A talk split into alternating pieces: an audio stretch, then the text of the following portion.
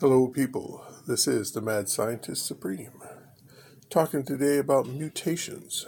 Now, this comes from Science Magazine, 13 January 2023, page 129. Mutations help genes emerge from aimless DNA. Well, you probably have heard that 90 some percent of your DNA is junk DNA they normally call it junk DNA. Uh, derisive term. Well, it's, I prefer to think of it more like standby DNA. Now, every generation, you have mutations. And when the mutations happen on important DNA, then that's bad, usually. It can be good, but come on.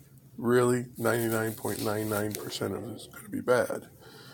But you also get mutations in all this unusual DNA, all this DNA that currently does nothing. Well, it might mutate into doing something. So you your DNA now produces a new protein that allows you to see the color yellow. Right now, almost all humans can only see blue green, and red.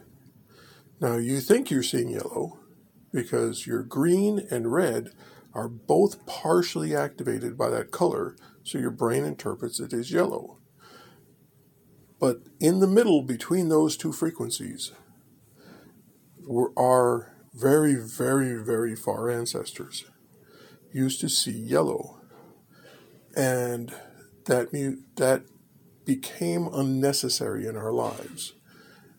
And it broke down and became junk DNA. Well, a few thousand years ago, it that junk DNA broke again and reformed the way it was supposed to be so that we can see yellow.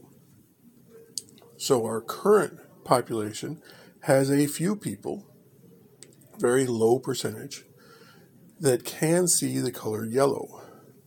With that added fourth color in there, dramatically increases that those populations' visual ability. Now, I've tested, I cannot see yellow.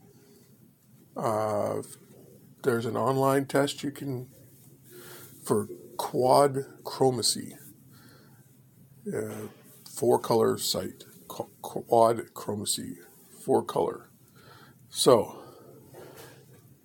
but there's so much DNA in you that in ancient ancient times, back when you were a fish or a early primate, etc., or something in between, we produced proteins that allowed us to do certain things. And then we didn't do those things for a million years. So those proteins got eliminated from the population. We are always degenerating. When you you get because 99.99% of all mutations are bad and we're always mutating, we're always headed toward the bad. Now, those with a good mutation quickly spread. Those with bad mutations quickly die. So, people in general have been getting better as long as we've been having a lot of kids. You have a couple has 10 kids. Throughout history, the odds were that two of those kids were going to survive to replace the parents and generation after generation. For thousands of years, the human population on Earth stayed roughly steady. Yet women, every generation, tend to have 10 kids, 8 to 10 kids. So if you have 8 to 10 kids and only two survive, the two that survive tend to be your very best. So those best genes got passed on, those without bad mutations got passed on. So humanity was able to maintain our status as the best.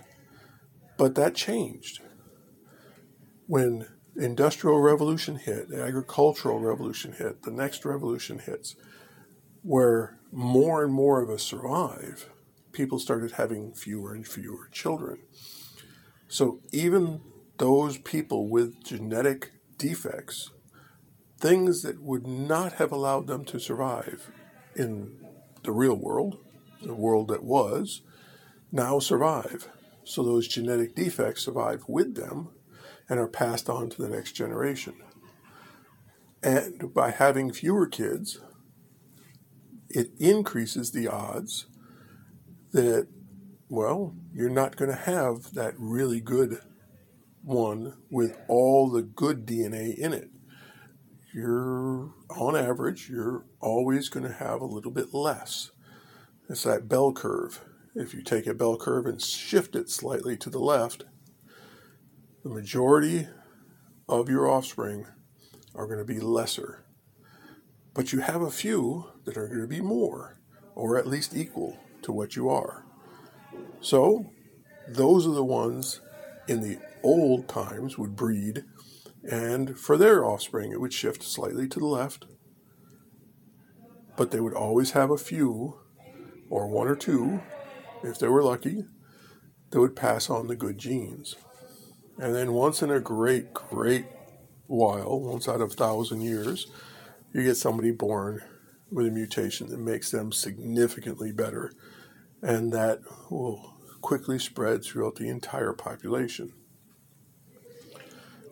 So, yes, we have these. Now, to have this, mutations help genes emerge from aimless DNA to have that as a science article, I found rather silly because back when I first learned about DNA and learned about the junk DNA, I kind of figured, yeah, that's what was going on.